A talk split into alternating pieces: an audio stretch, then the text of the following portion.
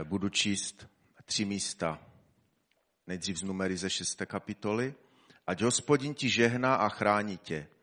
Ať hospodin rozjasní nad tebou svou tvář a je ti milostiv. Ať hospodin obrátí k, sobě, k tobě svou tvář a obdaří tě pokojem. Druhé místo je ze Římanům z 11. kapitoly. O hlubino bohatství a moudrosti i poznání Božího, jak nevyspytatelné jsou jeho soudy a nepostižitelné jeho cesty. Kdo poznal pánovu mysl a kdo se stal jeho rádcem? A nebo kdo mu dal něco dopředu, aby mu to musel odplatit? Vždyť z něho a skrze něho a pro něho jsou všechny věci. Jemu buď sláva na věky. Amen. A třetí místo je z Izajaše z 55. kapitoly. Vždyť moje myšlení nejsou myšlení vaše, ani cesty nejsou cesty mé, ani, ani vaše cesty nejsou cesty mé, je hospodinův výrok. Neboť jako jsou nebesa vyšší než země, tak jsou mé cesty vyšší než cesty vaše a má myšlení vyšší než myšlení vaše. Pane Ježí, tak ti chci poděkovat za milost, že tady jsme se dnes mohli dnešní den sejít. A děkuji ti za vysadu, že zde mohu stát a mluvit o tvých velikých dílech. Prosím tě, Duchu Svatý, abys tak vedl mou mysl a má ústa, abych věci, které budu hovořit, byly nám k užitku, posílení a povzbuzení. Ve jménu Ježíše Krista. Amen. Děkuji, můžete se posadit. Chcete, abyste byli Bohem požehnaní? A už jste někomu přáli Boží požehnání někdy? Kdo jste ještě nikdy v životě nikomu nepřáli Boží požehnání? Amen. Přejeme při různých příležitostech, při narozeninách, možná mužové, eh, tatové rodin žehnají svým ženám, žehnají svým dětem. A ono to je dobré a Boží slovo nás tomu nabádá, abychom to tak dělali. Ale já jsem se tak, jak, tak nějak poslední dobou zamýšlel nad tím, co to vůbec to boží požehnání je, jestli vůbec tomu rozumíme. Protože jsem prožil pár takových momentů, které věřím, že eh, byly, byly takovým vedením pro dnešní den, abych o tom mluvil, které mě přivedly na to téma. Protože dnešní téma, můžete dát další obrázek, Dnešní téma jsem nazval Boží požehnání, a neb moje myšlení nejsou myšlení vaše. Dneska je poslední neděle v měsíci. Ještě sice není konec roku, to bude až zítra, ještě zítra budeme mít na, na tomto místě setkání. Nicméně eh, je takový čas konce roku, kdy mnozí lidé bilancují a přemýšlejí a dávají si nějaké závazky do nového roku a e, svět je takový rozjařený v těch svých různých oslavách. A já bych teď, já bych teď chtěl tak z začátku mluvit trošku jinak, než jsme zvyklí na kázání a budu mluvit tak na první pohled neduchovně. Ale já věřím, že, že to pochopíte, co, jsem, co budu mít na mysli, protože pak ke konci, ke konci toho kázání z toho vyjdu. Víte, já začnu tak tím pádem trochu ze široka. Eh, když sledujete současné dění v naší republice, tak jistě eh, jste celkem rozčarováni z toho, co se děje. A eh, možná naříkáte, možná, já nevím, jak se na to díváte. Nicméně nedávno se stala jedna věc, která mě opravdu nadchla. Já jsem byl takový už tež dobitý tím děním, co se děje a těmi různými veletoči, které se v naší vládě dějou. Nicméně Jestli jste sledovali zhruba před měsícem, a už jsme to tady také mluvili, nebo teda myslím přesně před měsícem to bylo, kdy bylo hlasování v OSN o Palestině a Palestina byla přijata za nečlenský pozorovatelský stát, nebo jak se to jmenuje. A jistě víte, že jsme, nebo naše republika byla jediná z Evropy, která eh, byla proti tomu, která se postavila v tomto směru za Izrael vlastně po boku USA, Kanady a pár takových maličkých statečků, spíš držav Ameriky někde v Tichomoří nebo v nějakém oceánu. Ale já jsem tím byl nadšen. Já jsem tam dal takový obrázek, eh, že ty, to mě prostě nadchlo. To jsem říkal, že vám to musím ukázat, když Benjamin Netanyahu, eh, premiér izraelský, přijel do Prahy a poděkoval našemu premiérovi ať si myslíte cokoliv, tak mě tento obrazek natchnul a tak přemýšlím, že si ho pověsím někde na nástěnku. Že to mě fakt natchlo poslední dobou. A e, jistě, když čtete Biblii a čtete proroky Ezechiele a podobná místa, tak jistě víte, že ty dny, ve kterých teď žijeme, jsou takové zvláštní a, a je prorokováno, že všechny státy opustí Izrael a postaví se, e, opustí prostě Jeruzalém. Je to tam v Biblii napsáno, takže čekají nás doby, kdy i Česká republika, i Amerika, i Kanada, i ty maličké statečky od Izraele odstoupí.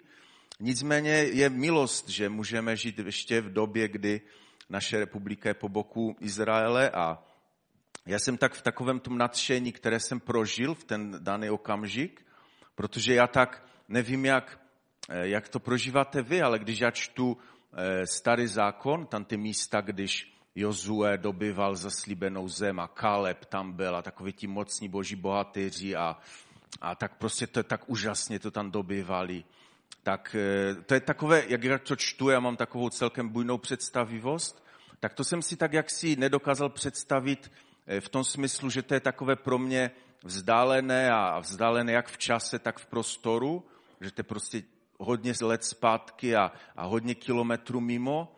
A teď vlastně, když se toto děje, když se děly určité věci, o kterých ještě budu mluvit, tak jsem si uvědomil, že uplynulo pár let, nebo teda hodně let, a najednou jsme jako naše republika mohli stát po boku potomku Káleba a potomku Jozueho. Není to úžasné? Já jsem tím byl nadšen. A proto bych vám chtěl eh, v tom nadšení něco ještě předat, eh, než budu pokračovat dál. Já jsem totiž sednul za počítač a tak jsem zkoumal trošku eh, historii. Samozřejmě, že jsem něco o tom věděl, Kdysi se o tom nemluvilo, protože za komunistů samozřejmě všechny ty informace ohledně pomoci naší republiky Izraeli byly důkladně, důkladně ze všech učebnic vymazány a důkladně se e, ti naši vůdcové postarali, aby jsme se o tom nemohli dozvědět. Nicméně staly se věci, které si myslím byly převratné a důležité. A nechápu, proč je Česká republika vlastně je toho takovou, byla toho účastna, protože mi to tak hodně nadchlo, protože jistě víte, že když 14. května 1948 eh, David Ben Gurion vyhlásil nezávislost nového státu, eh, nového státu Izraele, tak v zapětí Eh, v zapětí eh, vtrhly arabské státy, Liga arabských států, to znamená Egypta, Zarodánska, Syrie a Libanonu a Iráku na, na toto nové území s cílem eh, prostě Židy a Izrael stáhnout do moře. A vlastně, co je zajímavé, když ten Ben Gurion vyhlásil tu novou, nový stát Izrael, tak první, kteří uznali tu jeho státnost, Eh, toho Izraele, tak byla samozřejmě Amerika. A druhý stát 11 minut poté, mám pocit, tedy jsem si to nějak znamenal, nebo tak nějak, jestli víte, kdo uznal státnost Izraele jako druzí. Já jsem byl tím velice překvapen, není to Česká republika, byl to Irán. Tehdejší Irán. Což, eh, což mě to hodně, jako, hodně mě to já už jsem to tady říkal před časem na modlitbách, mě to hodně pro mě promluvilo, protože si víte, Irán je dneska stát, který je takovým hlavním, hlavním eh, takovým bodem nebo hlavním takovým železem toho, toho útlaku Izraele a takový ten hlavní směr toho nebezpečí vlastně je z, Izra- je z Iránu. Nicméně je, je dobré vědět, že Irán není arabská země, ale je to perská země a a ta země měla v nějaké historii delší, si myslím, celkem dobrý vztah k Židům. Známe určitě krále Kyrose v Biblii, který umožnil navrat Židů z babylonského zajetí a vrátil jim bohoslužebné předměty a víme o obnově toho chrámu, ale o tom teď nebudu mluvit. Nicméně, o čem chci mluvit, že za necelých 24 hodin vtrhly ty armády těch arabských států s cílem s cílem eh, zlikvidovat ten stát Izrael, nově, nově nabity, nový, eh, no, no, novou, nový stát. A říká se, že v té době vlastně byl Česká republika jedinou zemí, která nějakým způsobem, nebo Československá země byla jedinou zemí, která stala Izraeli po boku a dodala mu obrovské množství materiálu, jak letadel, vojenského materiálu, tuny, munice, cvičili se zde na našem území, Eh, Japo, nějací specialisté pozemní, letečtí specialisté. Prostě obrovská pomoc. Samozřejmě, že Izrael za to zaplatil velké peníze. On se pak chtěl nějakým způsobem eh, vyrovnat s náma, ale i to bylo komunisty nějakým způsobem potlačeno. O tom také nechci mluvit, to můžu vám potom někdy o samotě někdy povyprávět, že jsem to, se to celé teď prostudoval. E, nicméně jeden případ za všechny bych vám chtěl povyprávět, které jsem který jsem eh, přečetl. Tam vidíte eh, takový starý vzpomínkový izraelský aršík, poštovní, kde je letadlo B-17. Oni totiž, to vám chci říct, jakým způsobem až, až Česká republika pomáhala. Oni koupili od 29.4., abyste byli v obraze, roku 1948 platilo embargo Organizace spojených národů na vojenský materiál do oblasti Středního východu Nicméně Češi, pravděpodobně to byli čeští občané, kteří koupili v Americe čtyři vysloužilé eh, tyto letadla. Nebyly kompletně odzbrojené, koupili je za 15 tisíc dolarů za kus. Nicméně v té době, když vypukla eh, válka za nezávislost, tak se kolem toho Amerika vyhlasila embargo a tak dále, tak se kolem těch letadel na letišti v Miami, na Floridě začali motat agenti FBI tak oni okamžitě snažili se ty letadla přesunout do Čech, do Žadce, letěli přes Azorské ostrovy, na těch ostrovech se Američanům podařilo jedno to letadlo ukořistit, doletěli k nám, u nás byli, u nás doletěli nějakého 12. června tohoto roku, eh, toho roku 48, byli ozbrojeni, eh, kompletně vyzbrojeni, částečně kořistní, eh, kořistní technikou kompletně vyzbrojeny, na, naloženy bombama a tak dále a už, už 14. července byl z Žadce proveden cíl, byl proveden nálet na egyptské pozemní cíle. Z Žadce od nás. A eh, dva letadla útočili na, na Gazu, na letiště u města El Arish a třetí na Královský palác a důstojnickou školu v Káhyře. Proč to říkám? Říkám to proto, že v ten, v ten, říká se, že ten, ten daný útok, ten první útok, který byl proveden od nás, eh, způsobil to, že egyptské, egyptské letectvo bylo nuceno stáhnout celou druhou skvadronu na obranu Káhyry a od tohoto okamžiku byl, nastala převaha izraelských, izraelských sil ve vzduchu. Od tohoto okamžiku, od toho našeho náletu z naší republiky. Čili to jenom tak na úvod, tak jak jsem byl nadšen, prostě jak jsem eh, byl nadšen tím, jak naše republika stojí po, po boku vlastně potomku Kaleba a Jozueho. A proč to teda říkám? Abych eh, se dostal k našemu kázání. Víte, tak jak, jak jistě znáte to místo z Bible v Genesis 12. kapitole, kde Bůh říká Abrahamovi, učiním tě velkým národem, požehnám tě, velké učiním tvé jméno, staň se požehnáním. Požehnám těm, kdo žehnají tobě, proklej ty, kdo ti zlořečí. V tobě dojdou požehnání veškeré čeledi země. Jistě znáte to místo z Bible a e, jistě, jistě, nebo teda nevím, jestli vy, ale jak jsem tak si říkal, to bude mocné požehnání pro naši zem. To se budeme mít tak dobře, tak se budeme mít perfektně, asi tak si představu to boží požehnání. A co vlastně nastalo? Vlastně krátce poté, komunisté zavládli naplno v naší zemi a nastala 40-letá doba komunistického utlaku, kde jistě mnozí z vás jste to mohli zažít, já jsem to zažil na vlastní kůži.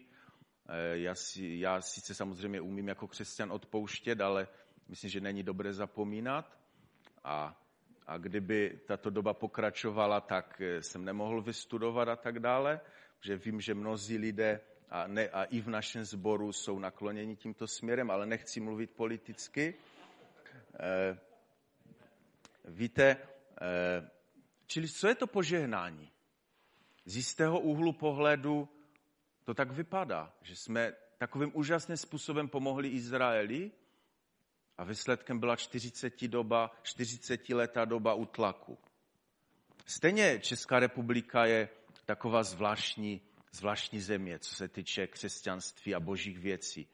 Ještě jednu vám řeknu takovou věc, ještě prosím další, další obrázek, že Další takovou věcí, kterou jsem poslední dobou eh, se dozvěděl nebo prožil, že jsme dělali různé materiály tiskové a tak dále. Příští rok je totiž, čtyři, je totiž eh, rok, kde si budeme připomínat 400 let od eh, posledního vydání Bible Kralické, které bylo vydané v roku 1613 v Kralicích na Moravě. A je zajímavé sledovat vlastně vývoj jakým způsobem se u nás Bible vyvíjela. Samozřejmě nebudu celou tu historii mluvit, ale třeba vám řeknu to, že, že naše země způsobila, že, že biblické slovo se dostalo do celé Evropy a, a dal vlastně až nakonec eh, na, na, do, do dalších končin světa, protože kdybychom zabrousili trochu dál do historie, tak, tak eh, tam máme anglického krále Richarda II., který si vzal Eh, který si vzal dceru Karla IV., našeho krále Annu Lucemburskou. A ta žena, ta Anna Lucemburská, eh, chodila kdysi na schromaždění Milíče, bratra Milíče, Jana Milíče, který byl znovu zrozeným křesťanem a, a kázal a oni ho potom zavřeli a upálili, myslím, nebo nějak mu, nějakým způsobem mu také požehnali. Eh, takto protože on při v té obžalobě se píše, že se ve velkém obraceli prostitutky a zavírali veřejné domy. Tak to byla jedna z takových těch obžalob na něho. Nicméně ta, ta dcera, Anna, ta dcera Karla IV.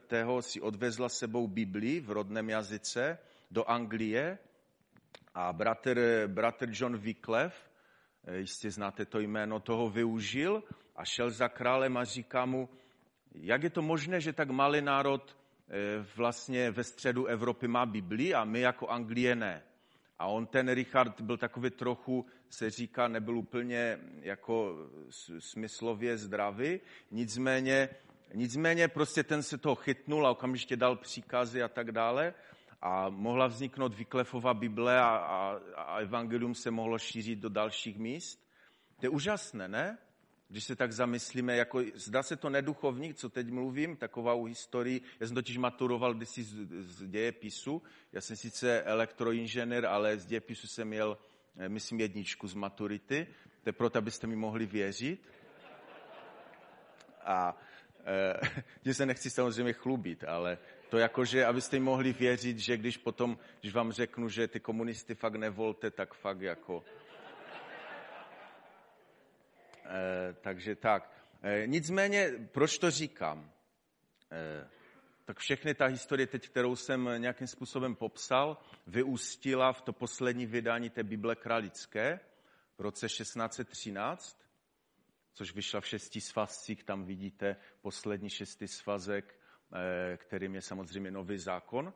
Co se stalo pak za sedm let? 1613 byla, byla bitva na Bílé hoře. A co nastalo pak?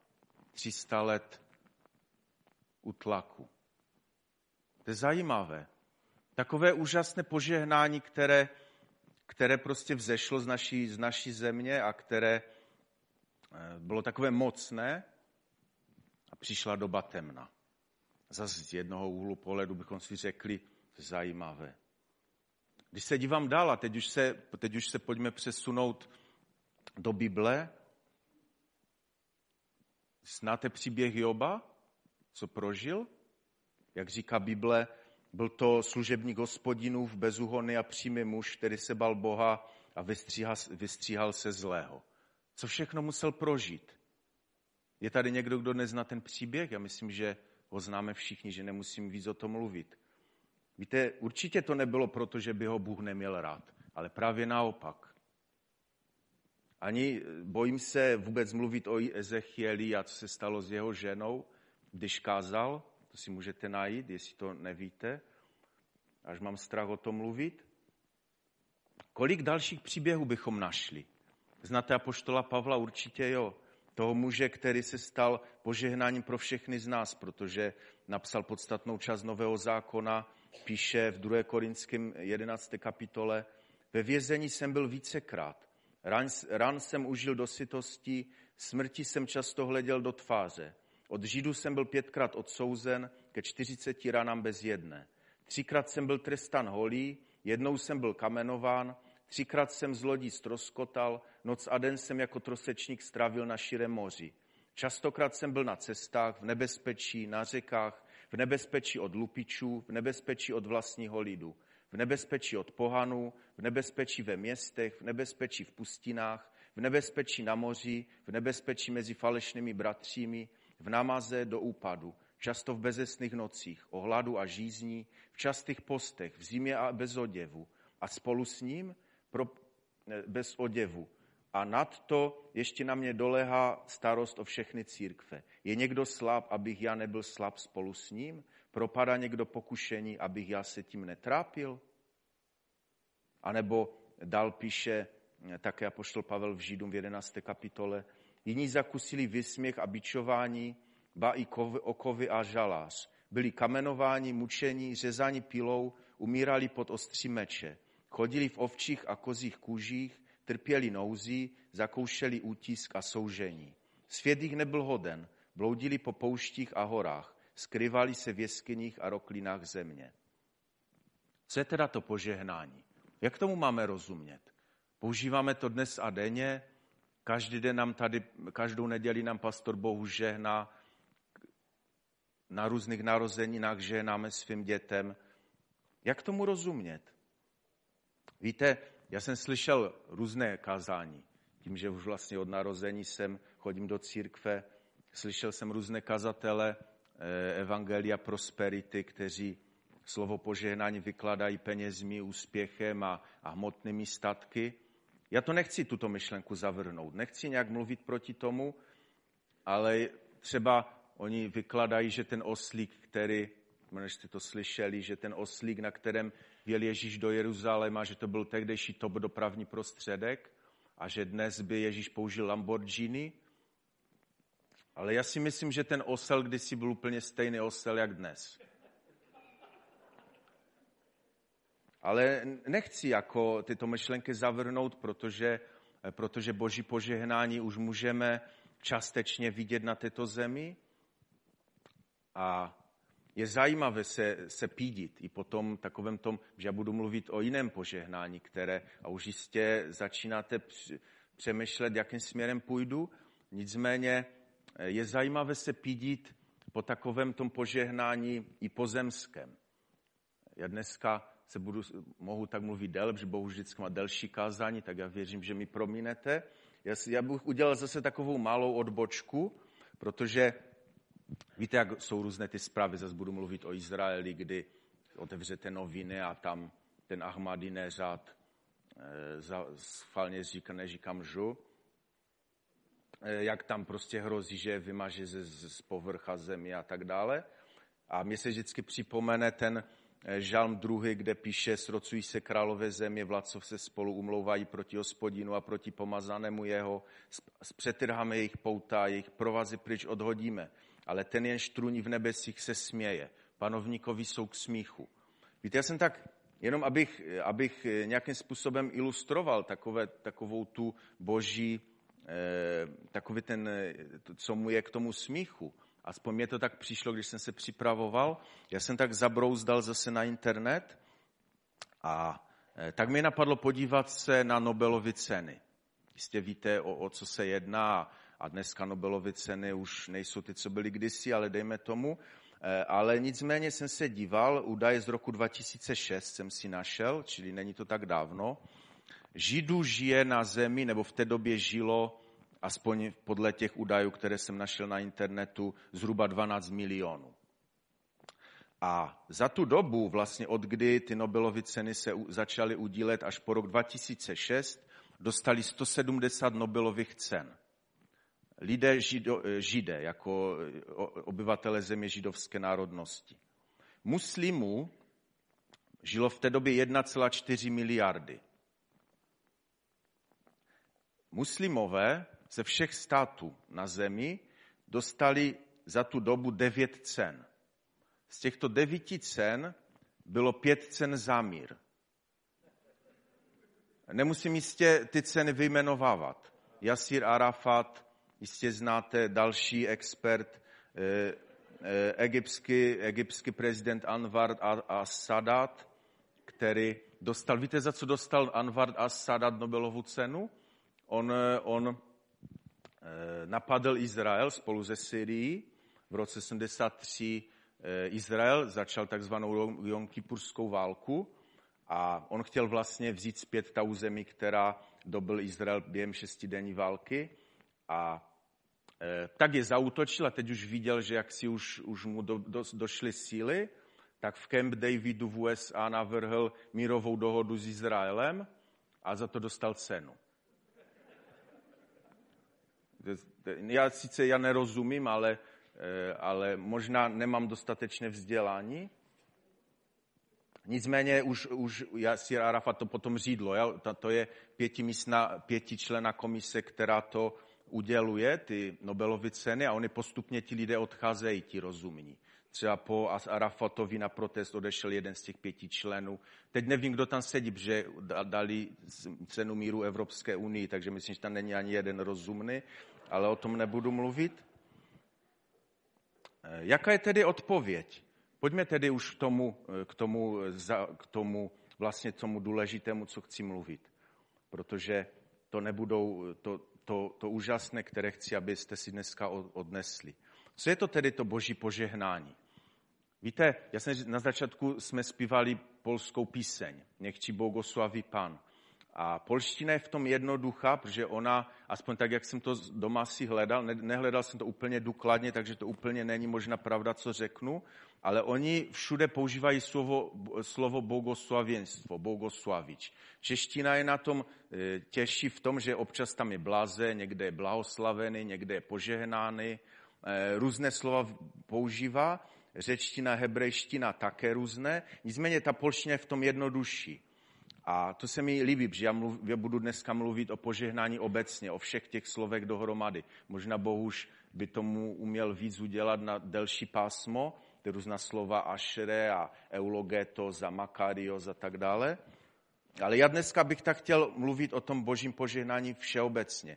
A jaké teda, já jsem si říkal, o jakém tom požehnání chci mluvit? Tak já chci mluvit o požehnání, které je v prvním žalmu. Protože to je takové úžasný žalm, jistě ho znáte, Jo, když třeba nějakému eh, přeji, nebo přejeme nějak, někomu, nějakému muži, eh, má nějaké vyročí, tak mu ten žalm napíšu, napíšu vždycky na, na lístek a ten, to, to je tak úžasný žalm. Blaze muži, který se neřídí radami své volníků, který nestojí na cestě hříšných, který nesedává s posměvači, nebrž si oblíbil hospodinu v zákon. Nad jeho zákonem rozjíma ve dne i v noci. Je jako strom zasazený u tekoucí vody, který dává své ovoce v pravý čas. Jemuž, listi, jemuž listi neuvadá, vše, co podnikne, se zdaří. To je úžasné, ne? To je, já si myslím, že tam v tom žalmu je řečeno všechno. Jako strom zasazený u tekoucí vody. Má všechno, má dostatek vláhy, má dostatek slunce, má dostatek vzduchu, dává své ovoce v pravý čas, lístí mu neuvadne, vše, co podnikne, se zdaří. A tak jsem začal pátrat potom, eh, potom si se snažil být in, jakože tady je laťka určitá ve sboru, tak abych nějak dostal toho, eh, toho požomu, nebo jak to, toho levelu, tak jsem zapátral, co to znamená to blaze muži. A to je samozřejmě starý zákon, takže to je v hebrejsky. A tam je v tom originále použito slovo ašere. A je zajímavý, já jsem četl takový vyklad od jednoho křesťana biblisty, Eh, na ten první žalm. A je zajímavé si to o tom říct, že myslím, že to je, i když to třeba je trošku mimo téma, ale je dobré to vědět, tam se mluví o blaze muži, to znamená Ashere Hajiš. A on říká, ten eh, učený, který to vykládá, že je zajímavé vidět, že tam se mluví o muži, ne o synu Izraele, což by tam bylo při napsané Ben Izrael. A čili je jisté, že se mluví pro všechny muže. Nejenom pro syny Izraele, a druhou věcí, která mě tak zaujala na tom, je, že třeba eh, ekumenka tam, tam říká o tom, který nebyš si oblíbil hospodinu v zákon a nad jeho zákonem rozjíma ve dne i v noci. Když já si tak, jak kdyby Čech přečtu ekumenku, tak abych teda byl poženaný, tak si sednu večer a tak si rozevřu Bibli a tak si rozjímám. Ale ono to tak není. Ono ve skutečnosti tam je použít to, to rozjíma, rozjíma, tam je slovo jehge, nebo nevím, jsem to správně obsal. A v tom slovesném rodu, v jakém je to tam použito, to doslova znamená mumlaci, přeříkavacího. To znamená nejenom, že já si to večer otevřu, tu Bibli a budu nad tím zákonem rozjímat, ale já ho musím mít v mysli, musím ho mít zapamatovaný, abych mohl si kdykoliv ve dne i v noci si ho fot přeříkávat. A teprve pak budu mít to požehnání, to, to, to ašre. A teď pojďme teda dál a e, já jsem teda, to ašre hebrejský tvar a teď se musíme přesunout do nového zákona a biblisté, to, jsem, to si myslím, že to je fakt dobrý názor, že to říkají biblisté, že to slovo ašre z toho prvního žalmu, to slovo, polština, jak už jsem říkal, tam má všechno bogoslavinstvo, to je jednoduché. Ale to slovo ašre z toho prvního žalmu přímo navazuje, na něj přímo navazuje hebre, řecky výraz makarios. A to už vám asi něco říká. To už, mě, to už jste tady nedávno slyšeli určitě. O tom eh, náš pastor mluvil a jaká je tedy ta odpověď na, na ty moje otázky? Co je teda to boží požehnání? A tu odpověď jsem našel přímo od Ježíše v jeho kázání nahoře. A to hned na začátku. Já bych to chtěl přečíst z králické verze, jelikož máme příští rok výročí. Vida pak Ježíš zástupy vstoupil nahoru a když se posadil, přistoupili k němu učedníci jeho i otevře, otevře v ústa svá učil Jeřka. Blahoslavení chudí duchem, nebo jejich jest království nebeské. Blahoslavení lkající, nebo oni potěšení budou. Blahoslavení tiší, nebo oni dědictví obdrží na zemi. Blahoslavení, kteří žlačnějí a žíznějí spravedlnosti, nebo oni nasyceni budou. Blahoslavení milosrdní, nebo oni milostrdenství důjdou. Blahoslavení čistého srdce, nebo oni Boha viděti budou. Blahoslavení pokojní, nebo oni synové slouti budou. Synové boží slouti budou. Blahoslavení, kteříž protivenství trpí pro spravedlnost, nebo je království jejich nebeské. Blahoslavení budete, když vám zlořečtí budou a protivenství činití a mluvití všechno o vás, všechno zle o vás lhouce pro mne. Radujte se a veselte se, nebo odplata vaše hojna je v nebesích. Tak zajisté protivili se prorokům, kteří byli před vámi. To je úžasné. A je zajímavé se pídit zase, jak už to už tady říkal Bohuž, takže já to jenom vlastně zopakuji. Co to znamená to slovo blahoslavení, to makarios? Ono to není nic jiného, než úplně jednoduše ty máš štěstí. Ty máš prostě štěstí, ty máš kliku. Víte, když já si to čtu v té Biblii, tak to je takové, jdeme tomu v té polštině, mi to tak zní lépe, ale to blahoslavení, to si připadám tako, takové blahoslavení tam někde, jož někde nějaká socha v kostele, nebo já nevím, tak mi to tak, ty, ty moje myšlenky, takové zvláštní slovo. Ale když řeknu, máš kliku jako, že tě tupí a zlořečí ti a pomlouvají ti kvůli mně, jako máš kliku, jako máš štěstí jsi v situaci hodné závisti. Jako fakt je, jako, i když samozřejmě závíst je hřích, ale skoro by se dalo říct, že je hodné ti závidět, že, že plačeš. Že tě potěším. Jsi chudý v duchu a také tě pronásledují por spravedlnost. Máš fakt štěstí, protože tvoje je království nebeské. Jako mladí se tak na mě dívat, možná, že to štěstí, jako že pro vás není, tak nebo kliku moc dobré, jako tak, já to tak řeknu, je fakt hustý, jako. Fakt hustý, jako že, že pláčeš, jako ty, Beďo, jako ty, jo, fakt, halus. Jako, jako to je úžasné. Víte, to je jako, když, když, když to tak se nad tím zamyslím, tak najednou mi to dostane úplně jiný rozměr. Samozřejmě, že ty, ty, ten úsek písma je často nepochopen a, a třeba to chudí duchem svět spojuje eh, vlastně v tom smyslu, že to jsou ti, kteří patří do opavy, ale Ježíš tím nemyslel ono. Ježíš tím myslel to být opravdu na dně, být, být stroskotaný na duchu. Jako už, už si nevím rady, jako jestli ty Bože nepomůžeš, tak kdo mi pomůže. A zase eh, dobrým takovým příkladem je zase Izrael. Jako já být žít, tak já nevím, co bych jako si tam počal. Tam je 500 raket na, na mě namířených z okolí a ten e, Irán tam montuje nějaký ten, já nevím, co to tam montuje. Jako já, já nevím, co bych dělal. A to je prostě to, to být chudý v duchu, jako pane, já jsem tady a jestli ty mi nepomůžeš, tak já nedožiju další sekundy. A to si myslím, že to je ono. A, a to je úplně stejného ducha, jak jsem četl, jak, jak jsem četl, jak apoštol Pavel mluvil v té druhém korinském, já jsem to záměrně nedořek, ne, nedočetl to slovo. On to končí, mám-li se chlubit, pochlubím se svou slabostí. Mám si se chlubit, tak se svou slabostí budu chlubit. A ano, je také velice důležitý v tom ten budoucí čas. Víte, že tady sice ono jako kliku, že pláčeš, ale proč? Protože budeš potěšený, protože Boha uzříš, protože budeš nazvan božími syny. Radujte se a veselte se, nebo odplata vaše je zhojna v nebesích. Víte, a to je to, to je to úžasné požehnání, které jsem vypozoroval, které nám Bůh chce, které, kterým žehnáme. To není jenom to požehnání, které máme na zemi. Ano, určitě ho můžeme vidět na každý den a určitě bude příležitost na konci dneska povstat a, a přijít zde dopředu a děkovat mu za, za všechno to dobré, které eh, jsme měli z jeho ruky tento, tento rok. A určitě toho nebylo málo.